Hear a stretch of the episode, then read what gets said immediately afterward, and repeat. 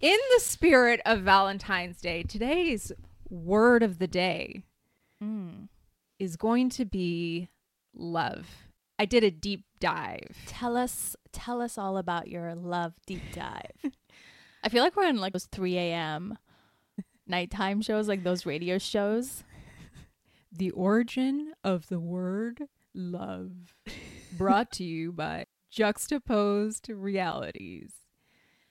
Okay, so it comes from an old English term, lufu. Lufu. Which referred to a romantic sexual attraction, affection, friendliness, and then, of course, the love of God. The weakened sense of the word love, which is liking, fondness, in Old English meant a beloved person. So that was more about the person.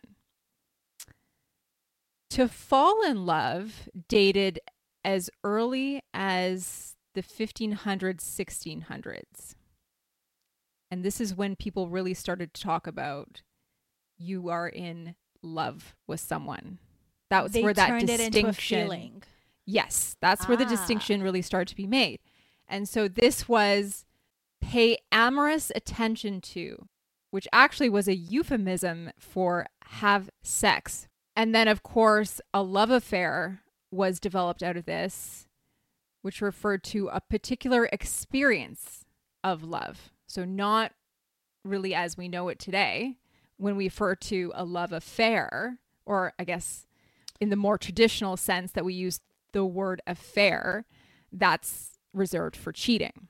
So I couldn't help but notice that when I came to the definition of love today, as we know it today, it's encapsulated in one sentence, which is an intense feeling of deep affection. When you go back into the etymology of love, I'm seeing a lot of friendship, sex, romance.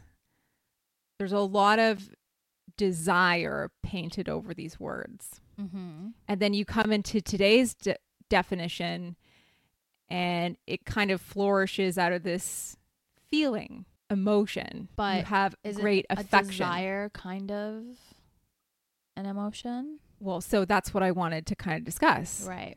Because it seems like we've come a very long way from the origins of the word love. I mean, some would argue that it is still similar, of course, but the way they describe it and the way it came to be, there is a lot more distinction in it. There's a lot more, this is a person that you have sex with. This is a person that you have an attraction to. Right. This is a person that you have a friendship with. And then as time goes on, I'm guessing we just kind of morphed it into this feeling. We made up a new definition of love. If you look at our society in general, look at the way women dressed, look at the way men dressed back in like 1910, 1920s. They put effort into into getting ready. Everything was romanticized. There was emphasis put on the process of love or being with like the person you're going to end up with. Now the process could have been like arranged marriages, but the girl sat there, you know, daydreaming about the man. Men would write letters to their woman on a daily basis and write poetry and go and watch dances and go to the orchestra. And this was part of their society. This was part of their day-to-day. Fast forward to all the way forward to today, I don't even think that exists anymore. I think I'm going to say North America, because I think it's really important to identify that this idea of love, the word love in the English language, might not have the same definition in other cultures, but love in North America now has become quite like logistical. It's the list, right? The pros and cons. Does he match your list? Is he everything you want? Is he meeting your requirements on your list? Oh, he doesn't? Then these are my non-negotiables. It's become so logistic that all the feeling is taken out. Could it be because life has become more complex that in turn love has become more complex?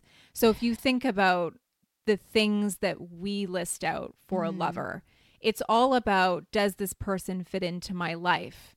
Are they going to make my life more difficult? If so, I don't want them in my life. But that's logistics. It's logistical, right? But I think the two went hand in hand, because how did we get from the emphasis of passion and courtship to where we are today? So I'm going to challenge that a little bit, because how many times have we been in relationships, and forget you and I don't want to make it like a thing with us, but like, how many people do we know who get in relationships, and it doesn't necessarily mean that the guy is making the girl's life better or the girl is making the guy's life better, but because they fall head over heels. And to circle back to what you're saying, I think it is a little bit to do with the change in our lifestyle, the way we live, but I think we're becoming harder. Yes, but and notice, see, I didn't say, does this person make my life better? I said, does this person make my life harder? Because I also don't have an expectation that someone's going to walk into my life and make my life better.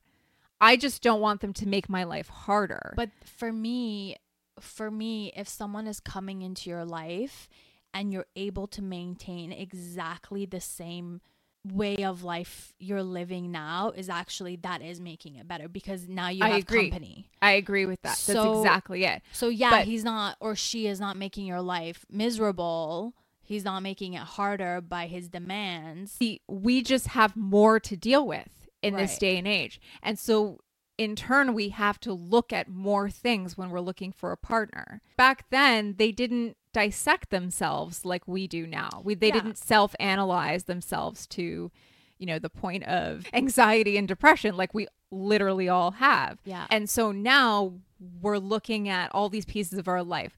Well, my job's really not going to be the most satisfying thing for my entire life, and I just have to accept that. So I am now going to put more weight into my friendships and relationships. That puts a lot of expectation onto the person that you're falling in love with. Hundreds of thousands of years ago, they didn't think like that. They weren't thinking of, how do I make my life full? They just found someone they liked, and they didn't think too deeply. Arranged. Yeah, they were told, this is who you're going to marry. Well, okay, yeah. Most people, like we're talking about the 1900s, or right? Most marriages were arranged, and not, I know some listeners right now are thinking like, think about like old culture, like very strict conservative, but that's just the history, even in Western society, especially in more wealthier upper class families, everything was arranged. I knew someone who had an arranged marriage, and I'm not going to speak for all cultures of arranged marriage. But when I saw him go through the process of this, I actually thought, this ain't too bad, because his parents went through a couple different candidates for him, and they were basically acting matchmakers. Yeah, they were basically acting like a matchmaker. Yeah. Kind of like an online dating app. They were just algorithm giving him options, and then he settled on one. And actually it worked out because they had a lot in common. Right. Their families already liked each other. I would argue that in some ways it's actually a really good matchmaking service. I think it's I agree with you. I think it's the way, your perspective on it. If you go into it with like, oh, it's so old fashioned and only like certain cultures do it. But if you go into it thinking, and you know what, with that being said, it also depends on your family and where they're coming from. And so if they're the kind of family that they're like, you're only gonna marry who we tell you to marry, that's a little bit, for me, it's a little bit like outdated. My family, I wouldn't say knows me so as well as maybe my friends do, or my therapist. Right? But if they're kind of like, hey, sweetheart, we kind of bumped into this guy, and we think he'd be great for you, and we got his number, and why don't you just go on a blind date with him? It's like, okay. Sign me up. Why not? We did start attaching the word love to various institutions along the way as well, right? Before you got married, people are going to ask you, are you in love? Right? Yeah. It's like, it has to be a stage on the way to then the commitment. It's a prerequisite. Yes. Yeah. It's a prerequisite for marriage. So that puts even more weight on the concept of love. Which is so interesting because this was never the case. You know, we talked about marriage in one of our podcasts and like what the history of marriage was and how it became to be.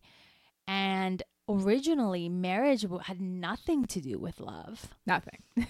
It was more about the man securing this woman to ensure that the children were 100% his. Also, it was about protecting wealth, funny enough, which nowadays it's probably the worst financial decision you can probably make. We've just made a mess out of everything. We really have. We really just ruin everything, including emotions. You think we've ruined love? I think so. Wait, before you say that, I'm intrigued. What is love for Cynthia? Ooh. So I was about to say the word love means the feeling between two people. It's not just my feeling for someone else. But then I backtracked in my head and I thought it should be an independent concept for you. But can you have love without the other person? Have you never been in love with a guy who's never? I have, but now I'm really just arguing against myself here because I'm thinking maybe my definition of love is actually being in love with each other. It sounds like you're saying your definition of love is more about the moment when you're already in it. It's more about if I picture someone asking me, are you in love? I'm not prepared to say yes to them unless the other person also loves me. I would feel weird saying to that person, yeah, we're in love. Sorry. So is this like a third party asking you? Or this is okay. Oh, interesting. I think if love is one-sided, there's just so many gray areas that come with that. But what is your definition of love? Me loving someone means I love who they are. Okay. As a person. Me being in love means there is reciprocal love between us. Love is simple to me. I want to love the person. But what does that mean?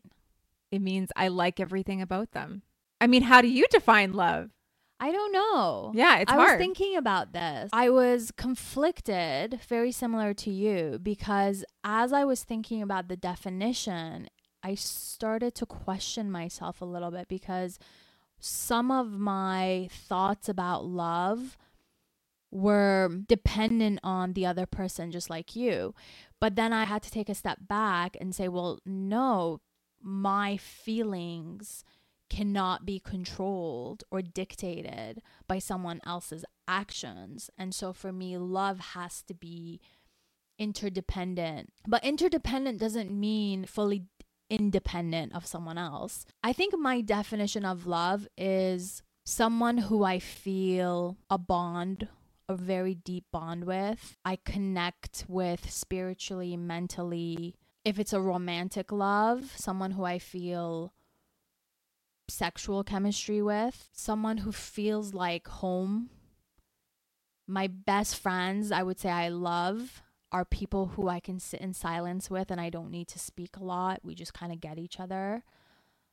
Those would be my definitions of love, aside from maybe blood relatives, where I think I'm forced to love them. I don't know. Yeah, see, that's where it gets tricky because, and by the way, I agree with everything you said. You're just more articulate than I am. No, I was thinking about it. Love is no. And that's where my mind was going about the gray areas. The definition is just dependent on you. And you could say you love anyone, but then it also gets gray because it's like, what does that mean? Because then there's obsession and infatuation. Right. And that person can call it love. Yeah. There's a lot of criminals that will just say, I did it out of love. So what are you going to say that they're wrong? That's their perception of it. And that's why I'm leaning more towards interdependent definition. But I guess it depends because I've certainly been in situations where I've really cared for people in my life. And even in that moment, I don't know if they had that same level back for me. I don't think my feeling for loving them was necessarily them loving me back. My reason for loving them was they gave me that sense of warmth and connection, of trust, of bonding. Now, people sometimes give that without intention of love. Okay, so let's talk about the biggest love story that's in the news right now. And I'm going to use this. Taylor Swift and Travis Kelce. Yeah.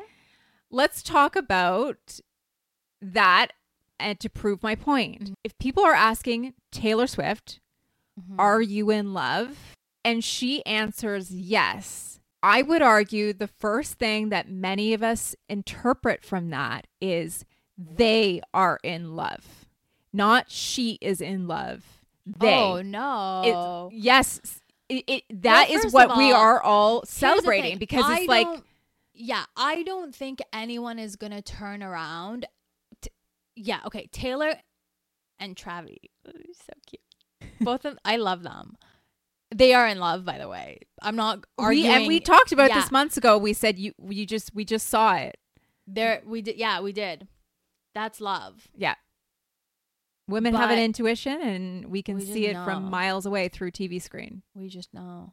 I think the only way someone publicly, and maybe this goes back to your point, maybe the only way someone publicly admits that they love someone is when that conversation with their partner has been had. And that's why I said, so maybe, if you're asking one or the other and they do confirm it, you are assuming that they are in love. Maybe. But then there are cases where I've seen, like, my guy friends where they're like, I freaking love her.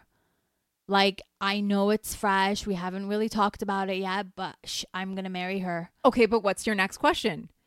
Does she love you? Maybe it is a case of the only time you admit that you are in love. But I don't think so.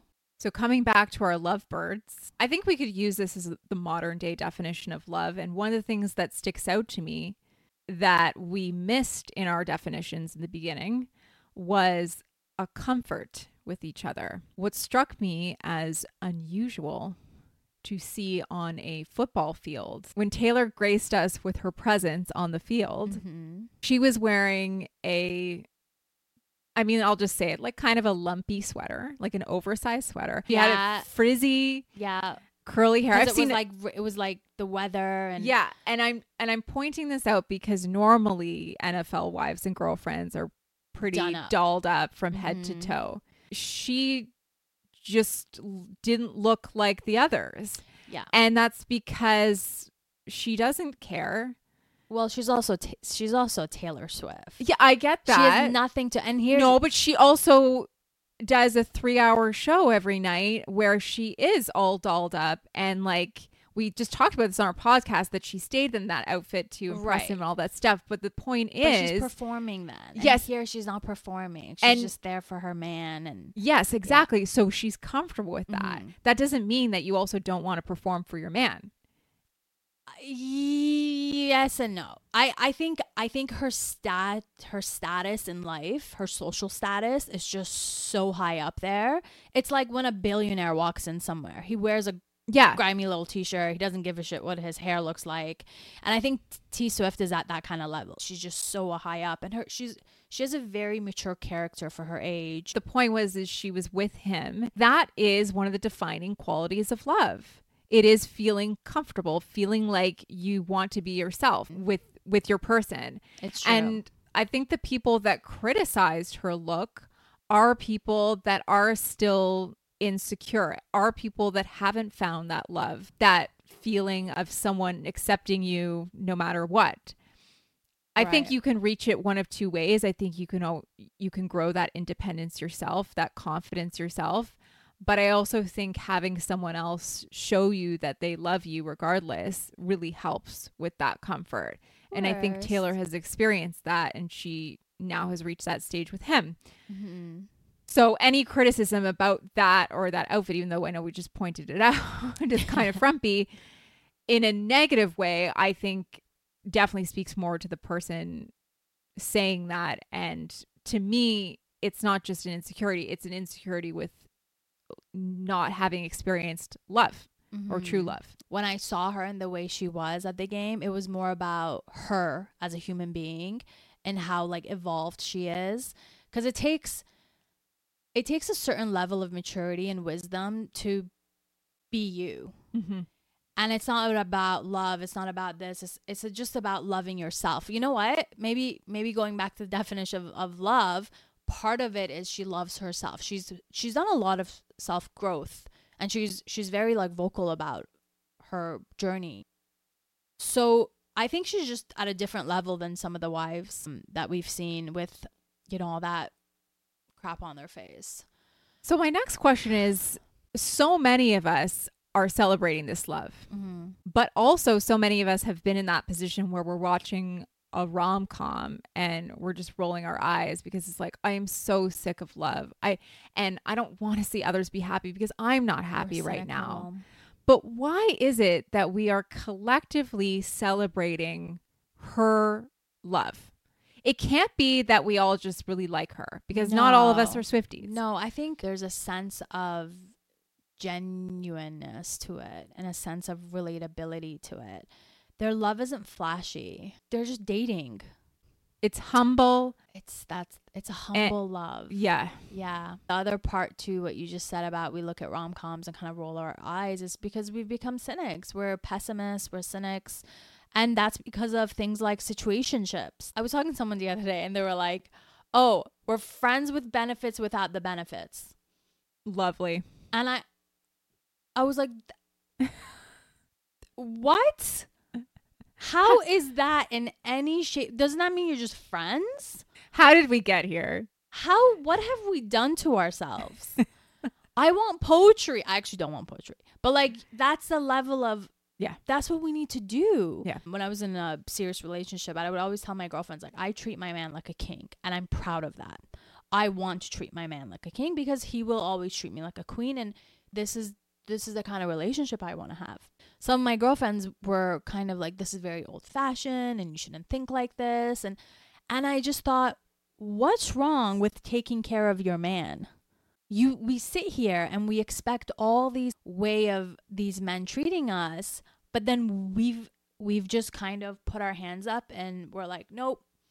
I'm not going to take care of you anymore. I think it's because for so many years, that's the role that women played. And then at some point, men started to take advantage of it and started pushing and pushing and pushing. And then women were driven all the way the other way. That's how it happened. Right. I actually think it's because it's a mix of that. It's a mix of men potentially abusing it a little bit, mm-hmm. women kind of being suppressed in their situations. I'm all about girl power, girl boss, empowering women. What I'm not about is bashing men. Mm-hmm. And the two are very different. You do not need to bash men to empower yourselves. That's like saying a bully is allowed to be a bully because he's making himself or she's making herself feel better. No, you're allowed to make yourself feel better and empower yourself without hating other people. And I think what's happened, it's a combination of us, maybe women throughout generations, being like, whoa, this is kind of unfair, what's happening to us. We'd like to change the ways a little bit. But somehow in this mix, we've gotten into this really toxic mentality that we do not need men. And this is so incorrect. I think it goes along with the entire culture shift of bringing other people down because we can't have what they have. I think it's an entire culture thing that's happening. Our selfish, entitled, self-centered behavior as human beings is destroying the potential of love. Exactly. And not just love, but like just healthy relationships. Caught myself just a few minutes ago saying true love. Mm-hmm. And then it made me think about how we're now adding words to the word love, because the word love isn't meaningful enough anymore, apparently, for us. Right. So now we got to add true. Right. And this kind of love, and are you having an emotional love? Is it the da-da-da? Mm. And so we're adding all these things just to make it a stronger feeling. Valid. A valid definition. Right. Because we just went and ruined the whole concept of it. Mm-hmm. Right. And now we're like, okay, scrap this. Mm-hmm. Love doesn't mean anything anymore. But if it's true love, then it's lasting. Right? Right. It's like, what are we doing here? Did you ever go through a phase where you went through like a dating phase? You dated like a guy, and after like 3-4 dates, you were like, oh my God, I'm head over heels. And then you tell your girlfriends, and then the next day you guys break up, and then fast forward to a week later, you're dating another guy, and after 3-4 dates, you're like, oh my gosh, I'm head over heels, and then you break up again. Yeah. Did you ever go through that? I kind of went through that a little bit. All the time. And I think it made me really cynical. Yeah. And not of other people, of just life. It hardened me a bit, and probably not in a good way. It questioned my self-judgment a bit too, because every time I would think I liked someone and then it didn't work out, instead of self-reflecting and thinking, okay, what lessons have I learned here so I don't make the same mistakes and moving forward and stuff like that, I made it about me. I didn't see the flags, or I didn't do this, or that was such a bad mentality of dealing with it. The innocence of love has been ruined because the innocence of us has been ruined. And I think that's where I was trying to go earlier, was saying, is it because life has become harder? Right. That we've now ruined love for ourselves. We've now made love too complex to just live in the innocence of it. Is the very essence of love innocent? And therefore, so many of us have such a hard time finding it. Yeah. Because we're looking for something that needs to be pulled back. We need to pull back from ourselves and just be happy with simple emotions, and not adding to the definition, and not saying, well, it's not love if it's not this, it's not love if he doesn't do this, and it's not love if, and so on and so on. We've just made it so hard for ourselves to just enjoy the feeling of love. Yeah. And so then when we go and see these examples right in front of us of Taylor and Travis that are just so innocent and they're just enjoying their time together, we're just like, oh yes, that is the feeling I'm after. Right. That's a really good point. When I'm like thinking about Taylor and Travis's love, when I use the word genuine, it's rooting from innocence. Mm-hmm. They're giddy, they're childlike, they're, maybe that's a really good aspect of it. To be in love is you're to not enjoy love.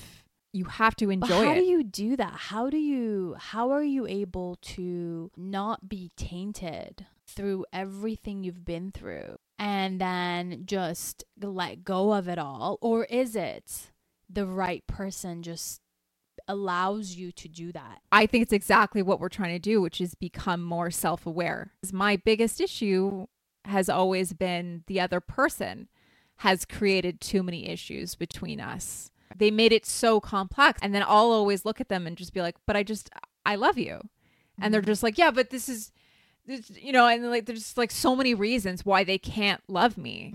And I think it's because you and I both really practice that self-awareness. And I think is so important just in life in general. Yeah. You have to be, or you're going to get sucked down by the mundaneness and the ridiculousness of life. Do you believe in friends with benefits? Not anymore. I used to. Okay. Why? I think there's an argument to be made for enjoying life, which I think you can with friends with benefits. You just enjoy simple moments. But for me personally, and I would argue for most people, friends with benefits exists because one of the people in that pairing has stronger feelings for the other. And is settling for what the other person is giving, which is the breadcrumbs. Exactly. Because they're hoping that one day they're going to change their mind. And ladies and men, if you are that person, this girl or guy will never, ever, ever change. Never.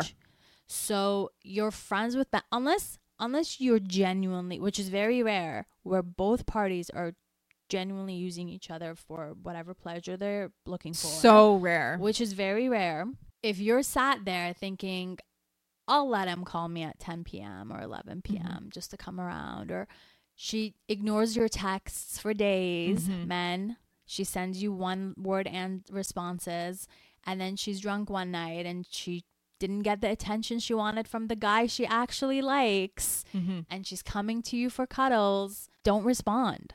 Now that I'm older and wiser, when I look back on all my friends with benefits, I was always the one with stronger feelings. Mm-hmm. But now that I look back on it, I just can't imagine being that person who they know you have feelings for them. They know.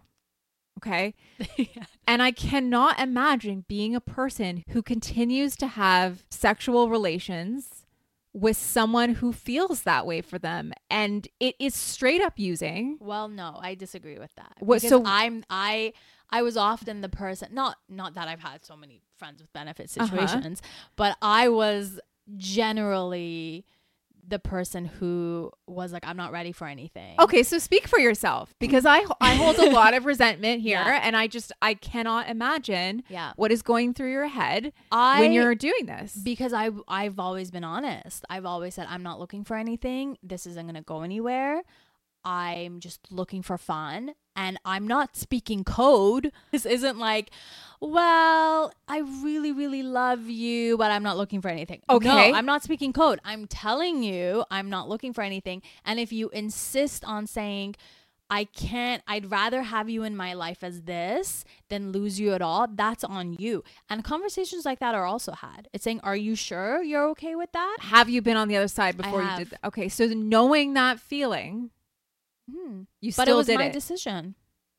It was my decision when the man tells me I'm not looking for anything. Girls, he's not talking code.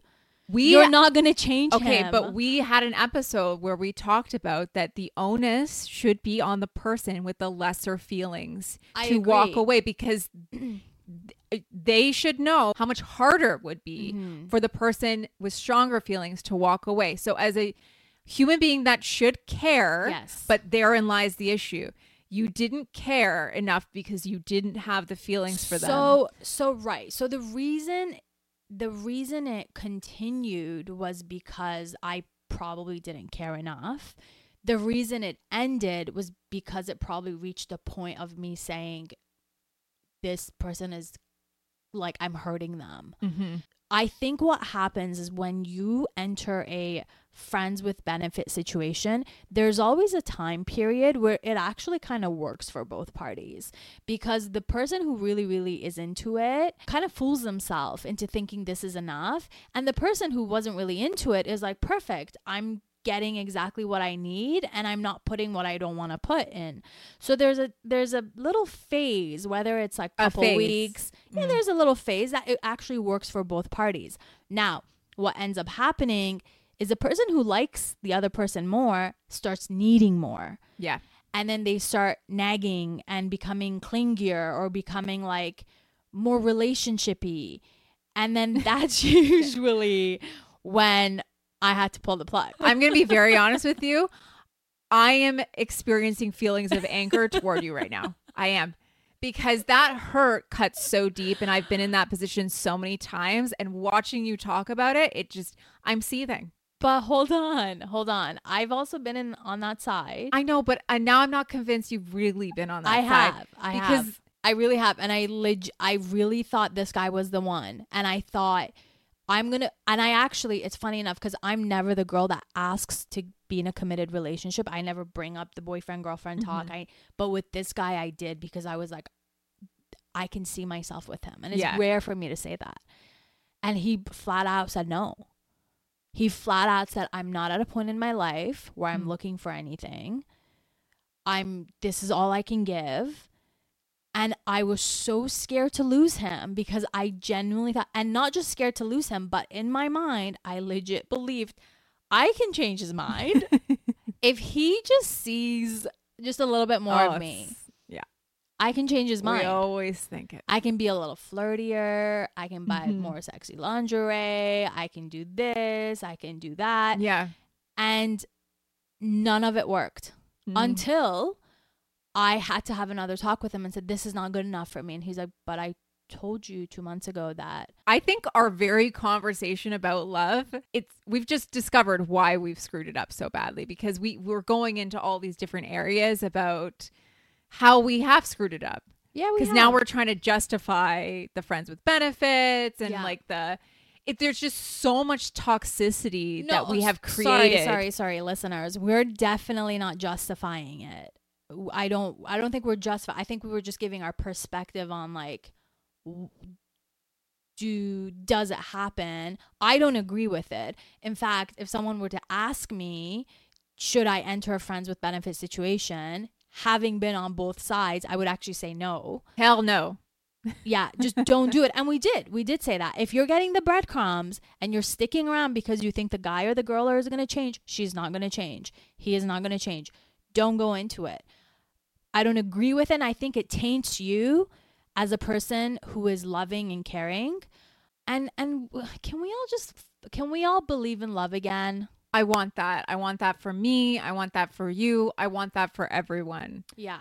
I know everyone's definition is always going to be different, but we can't continue on for centuries to come with, half of us celebrating, or less than half probably, celebrating Valentine's Day and the rest of us going, oh, bah, humbug. I don't want that for anyone. A lot of happiness has to do with having love in your life in some capacity.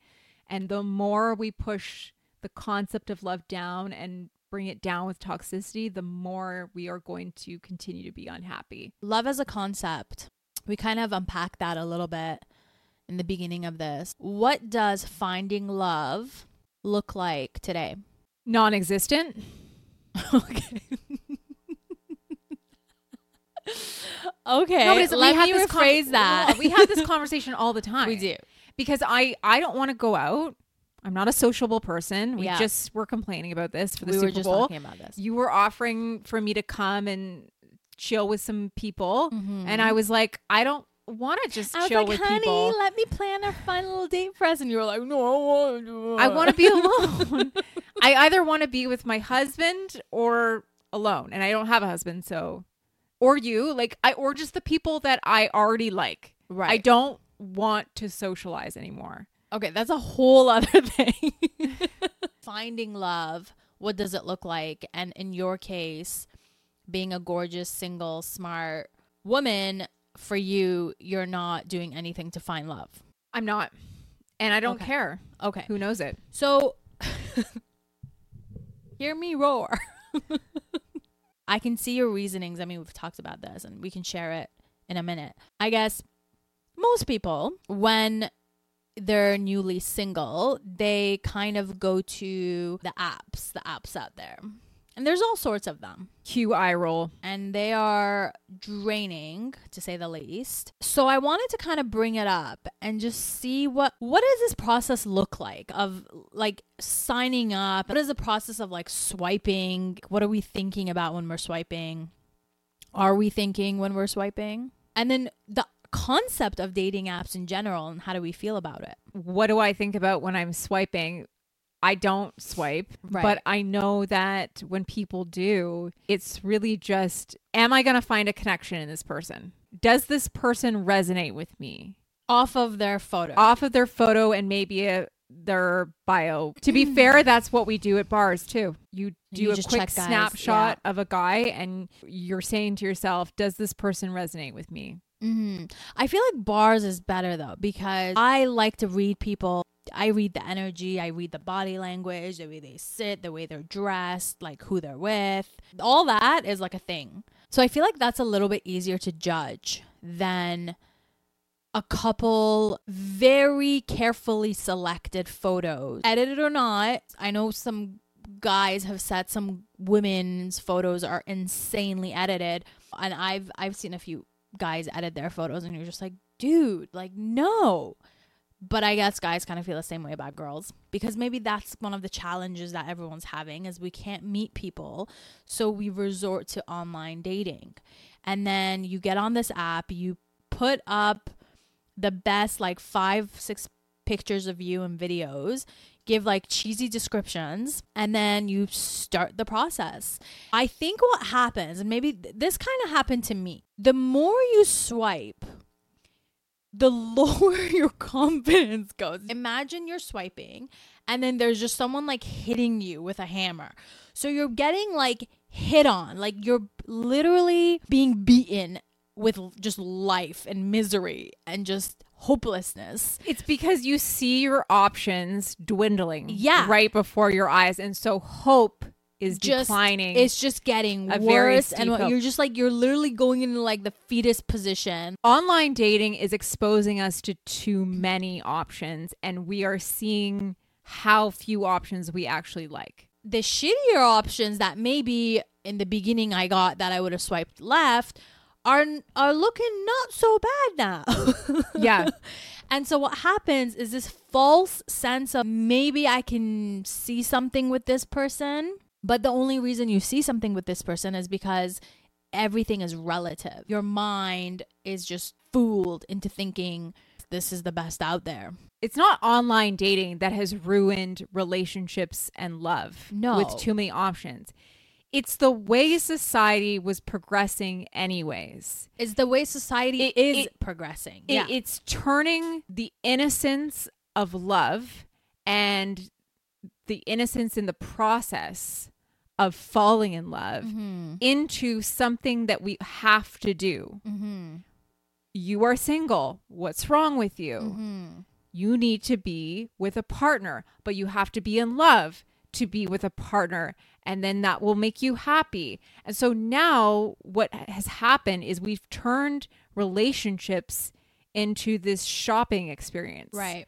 We shop for our partner because it's something we have to do. Mm-hmm. Instead of just organically hoping to meet someone. But instead of love just happening in our lives. And so online dating is just the next phase of that. Yeah, but the pushback on that is because our lives are changing, everyone's working from home, things, just life is changing. Where are you going to meet people? No, but why do you need to meet people? Well, how else are you going to meet this husband you want to watch the Super Bowl? Why do I need a husband?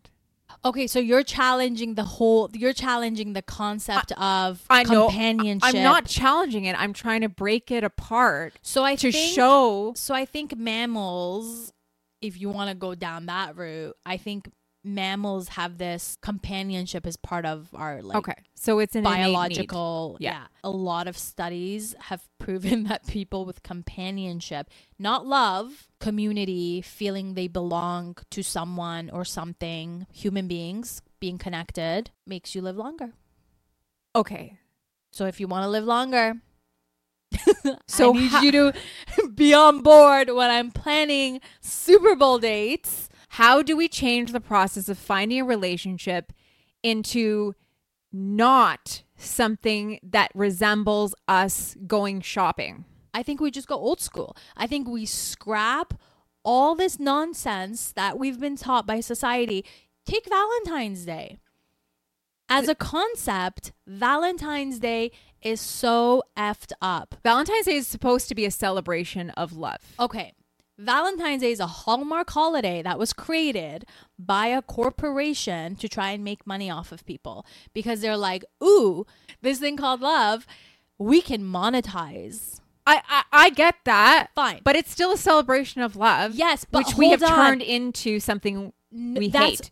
It wasn't a yes, it was celebration of love until it's now become so, like, you can have a shitty partner, but because they celebrated Valentine's Day with you, they're a good partner. This is how women put so much emphasis, women and men put so much emphasis on Valentine's Day. What are we doing for Valentine's Day? What are we doing for Valentine's Day? And like, what did you get me? It's like, I would rather not celebrate this one Hallmark holiday, and I would rather celebrate 364 days out of the year. I feel that way too, but it could also be looked at as a representation of your love. It's your Hallmark day. But why? Why do we have to why do we have to have Mother's Day? I agree. That's another Hallmark holiday. Yeah, but I agree. My mom should be celebrated all the time. My mom shouldn't have to wait for Mother's Day to get flowers. Yeah, and people say that all the time about that holiday too. Right. But people also say about Christmas, why do we have to wait for the holidays to celebrate love with family? No, but Christmas isn't just about celebrating with your family. It's also, there's a religious aspect. Yes, we use it as an excuse to bring tradition back into our life, and it's all a positive, good thing. Yes. If you look at life in a positive way, you look at holidays in a positive way. Yeah, but that's true. But what I feel like, or I sense that's happening in our society, is we're dismissing the fact that showing love and showing appreciation and celebrating your love doesn't have to mean one day out of the year. Showing appreciation of your partner, whether it's, you know, you're doing it on Valentine's Day or whatever day you do you and your anniversary, this shouldn't be because you have those set milestones or the set dates. Maybe assist us in life sometimes, because life gets crazy and we're busy, and sometimes it's just a little reminder just to be like, hey babe, you know, we need to celebrate. It's a cute excuse to celebrate. It's great. An excuse. That's fine. But it shouldn't be your go-to day of like the guy or the girl's like, you don't treat me well. And then their rebuttal is, well, I took you out for Valentine's Day dinner. Yeah, but then why do we take vacations? Why do you take vacation? Are you talking about like the North American way of vacationing? No, why do you take a vacation? But I like holidaying every other month. Like, yeah, but you don't. But so you do it when you can.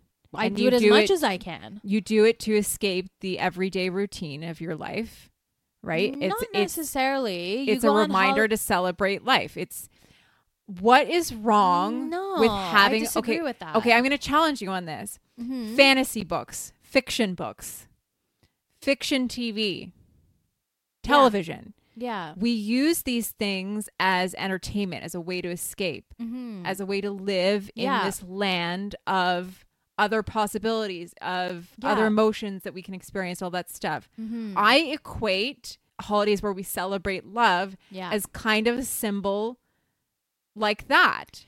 It's an excuse to celebrate something, and agree. You know, and it's just like Christmas. Everything about Christmas doesn't make sense. You bring a tree from the outside, inside, and you decorate it. It's all stupid, but you're doing it together, and you're taking the time out of your crazy life to do that. And it's enforced by the holiday that comes year round. So I get it. You should treat your partner well, but it's great that Valentine's Day exists as a reminder. Hey, take the time out of your day and have that special dinner that you've been talking about. I agree with you. And I think up to that point, it's correct. I agree with you. Like, it's important to have dates like that. It's important. I'm not saying we shouldn't have days like that at all. What I'm saying is, let's not make it be the only time we're allowed to fantasize and romanticize. If you want to send a love note and a cute card to your partner, it doesn't have to be just on Valentine's Day. And girl, I know you know this more than anyone, because you do sweet little things for your partner all the time. Random acts of kindness, right? You do it all the time. Is it because a Hallmark company has told you need to buy a cute little card and send it to your boyfriend, and with a little like his favorite chocolate or his favorite like whatever game that he plays? Or no, it's because her random acts of kindness. Gentlemen, if your girl is into flowers, it's okay to get her flowers randomly during the week. It doesn't have to be just on Valentine's Day or just on Mother's Day because you guys just had a kid. All I'm saying is, let's be a little bit more. We want to talk about why love has changed. Love has changed because we sit here and we're like, well, we have Valentine's Day to celebrate love. Love should be celebrated every day. Mm-hmm.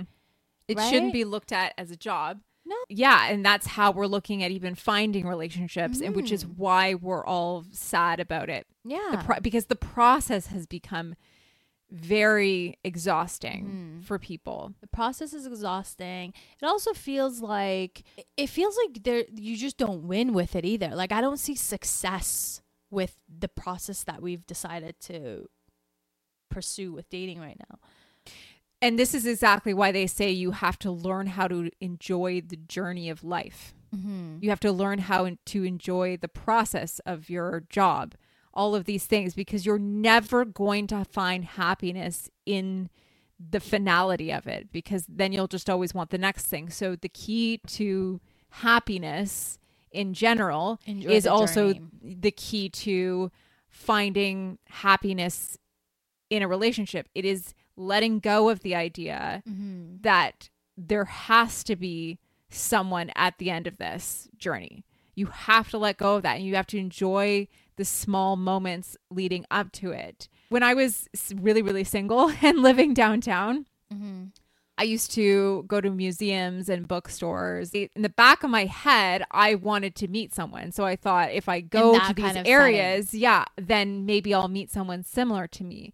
But while I was on this agenda, I was also just so happenstancely enjoying the moments myself, because I was in the very areas I wanted to be in. And so if I had to give any advice to people, it would be just that. It would be go and enjoy the things that you like, with the purpose of maybe meeting someone who is like-minded to you. Mm-hmm. But really, do it for yourself. Do it for yourself, because all you're going to end up enjoying on that night of is the experience of yourself. Mm. You know, one of the things I think about a lot is, because I've never had a successful relationship and someone to reciprocal love me, the whole scenario of when you send someone a song that you really, really like, and the reaction is just never going to match up to your feelings about the whatever you're sharing.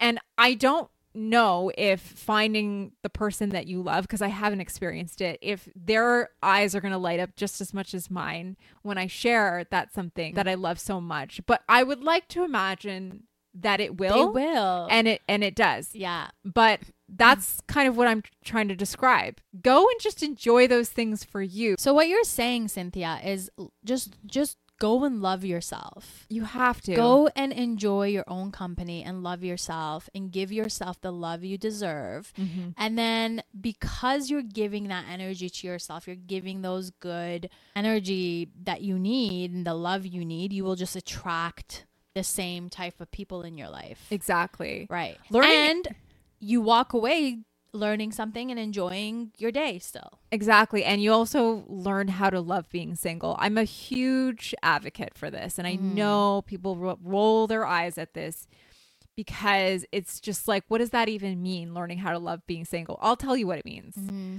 I actually was saying this to my therapist the other day. I was saying, maybe I needed to go through this phase of rock bottom and figuring out how to actually like being single, because even if I do meet my husband in the next few years, there is no guarantee that he's going to be alive for the entirety of my lifetime. Mm-hmm. What if I meet him, we fall in love, we have the most amazing love ever, and he kicks the bucket at like 63 years old. Mm-hmm. And then I've got maybe 20 years left, maybe not, to live alone. Mm-hmm. I think old Cynthia will appreciate what you're doing now. Exactly, because old Cynthia would not have been prepared for that stage of life alone. But I think this version of me is. I think a lot of people don't know how to deal with that are really, really, truly in love. And so I hope that they learn how to live happily single, because it is important. What scares me a little bit with that is, you have a really healthy way of knowing like what it means for you to be independent and loving yourself and all of that. And you're on that like very healthy journey. But when you're with someone, you're also very capable of being very involved with them and giving to them and really taking care of them, being there for them, supporting them, making your lives one.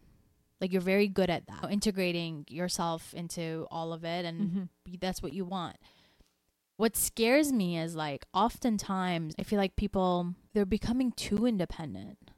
And so what happens is they don't have this capability that you have, where when you do meet someone you love, you're able to then open up and share your life with them. Because they've lived such a solo life, and because they love being single.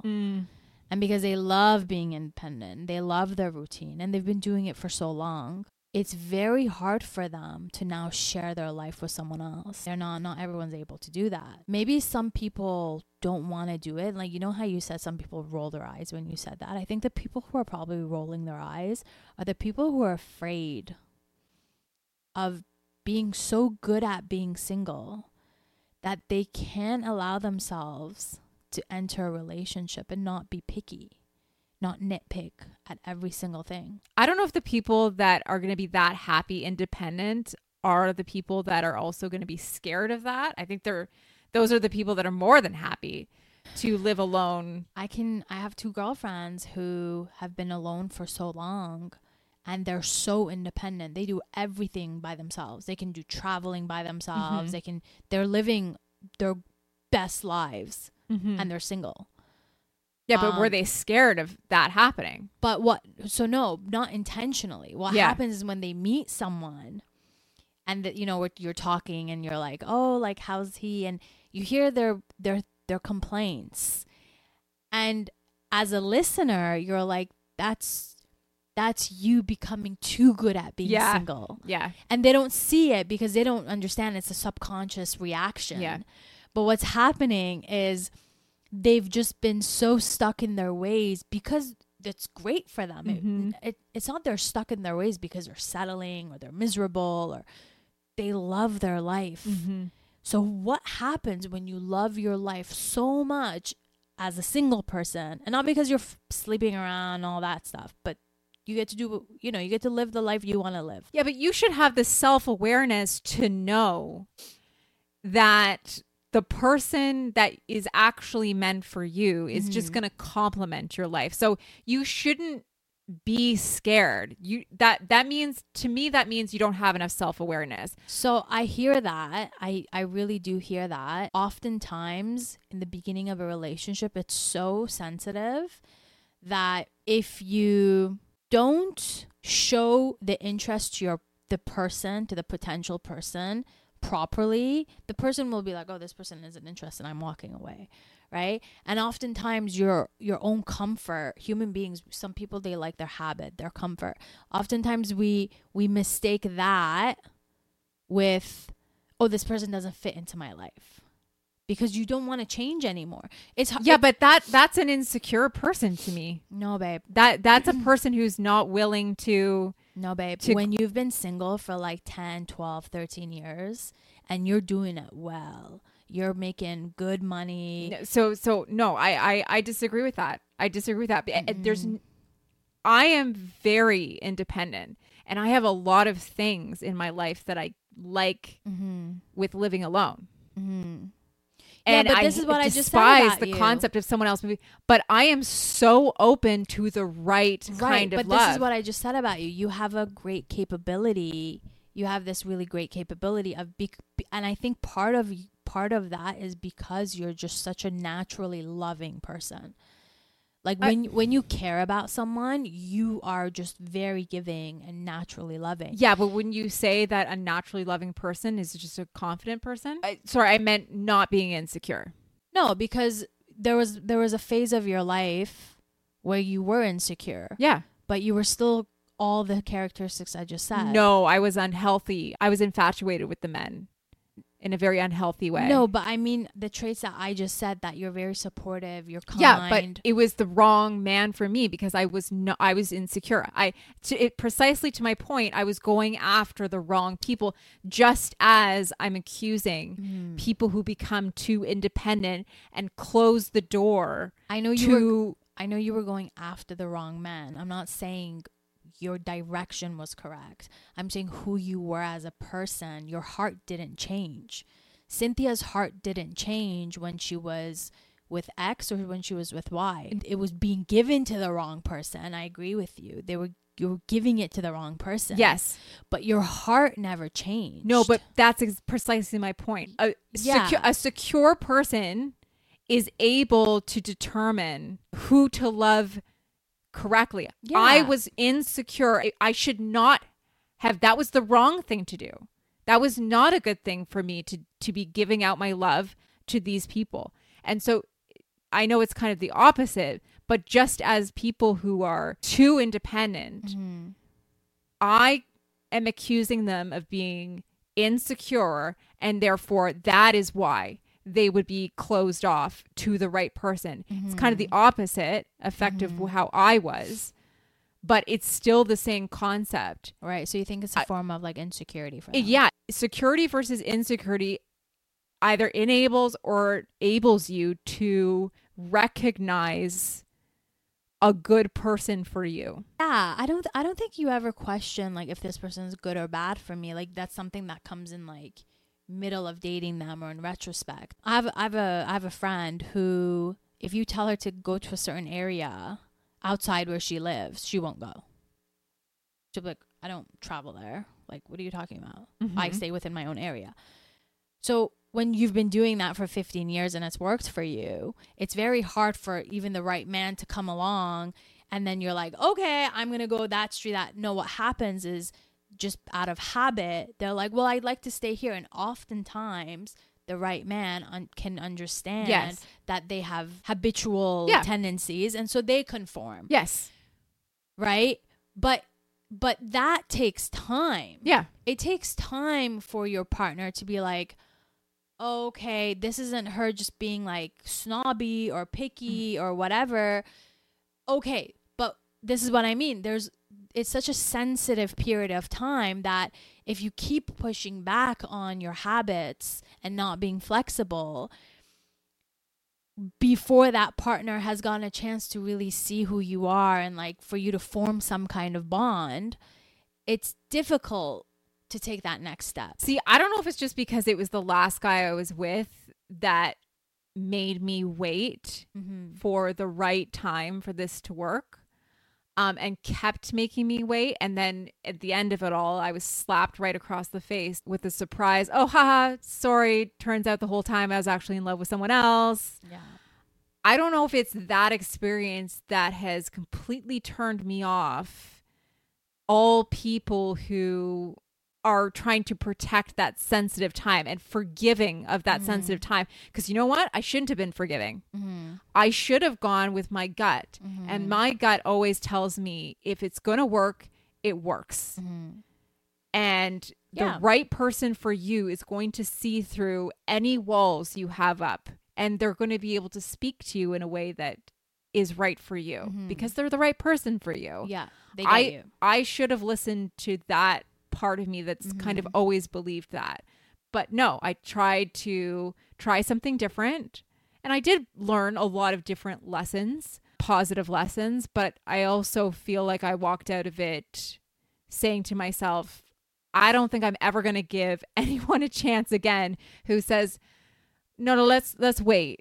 Right. I just need some time. I'm a slow burn. It doesn't matter how much I like them. To full circle to, you know, what we were saying earlier, which is if they're giving you breadcrumbs, get the F out. Yeah. Just get out. They're not going to give you more. Did you see the Sweethearts? Was that it? They did situationships. Oh, I did see that. Sweethearts thing. And all the writing on the candy was kind of blurred because they're hard to read yeah. and all that stuff. They were sold out within like the first day because it's now the new form of love, situationships. Oh, and we're all just accepting this whole world. Friends with benefits, friends without benefits, friends with benefits without the benefits. If I make it to a senior home, I'll do the friends without benefits. Yeah. Isn't that just a companion though? I think it probably starts out some way and then it ends up without the benefits. Right. Because you're just like, oh, yeah, this isn't working. Yeah, I'll do that. But you're like, I enjoy cuddling with you. Yeah. And like your company and watching games and doing this and doing that. But yeah. I don't want the benefits. Yeah. All right. What are the takeaways? We talked a lot about love and I think we got somewhere. I always feel like we get somewhere different than other people trying to give advice on love. I think other people are giving very specific to everyday situations on love. It's almost like it's keeping the toxicity of how we deal with love alive because they're like, don't do this, but just avoid the avoidance yeah. and but we're just kind of like keeping that plateau of the way things are. But I am adamantly trying to break things down and get the hell out of this cynical way of thinking. Yeah. I'm going to go upstairs right now and take a shower and then go to bed at 9:00 on a Friday night.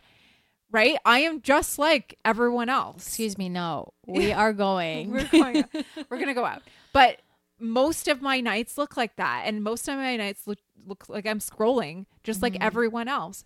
I'm not some fake positive person. Yeah. But I am trying to find a different answer. What did we talk about today? We talked about Esh.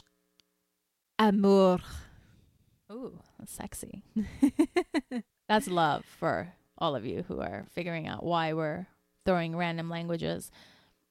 Go listen to all of our podcasts. We're throwing a random language, one word. Love it. In every episode. All right, folks.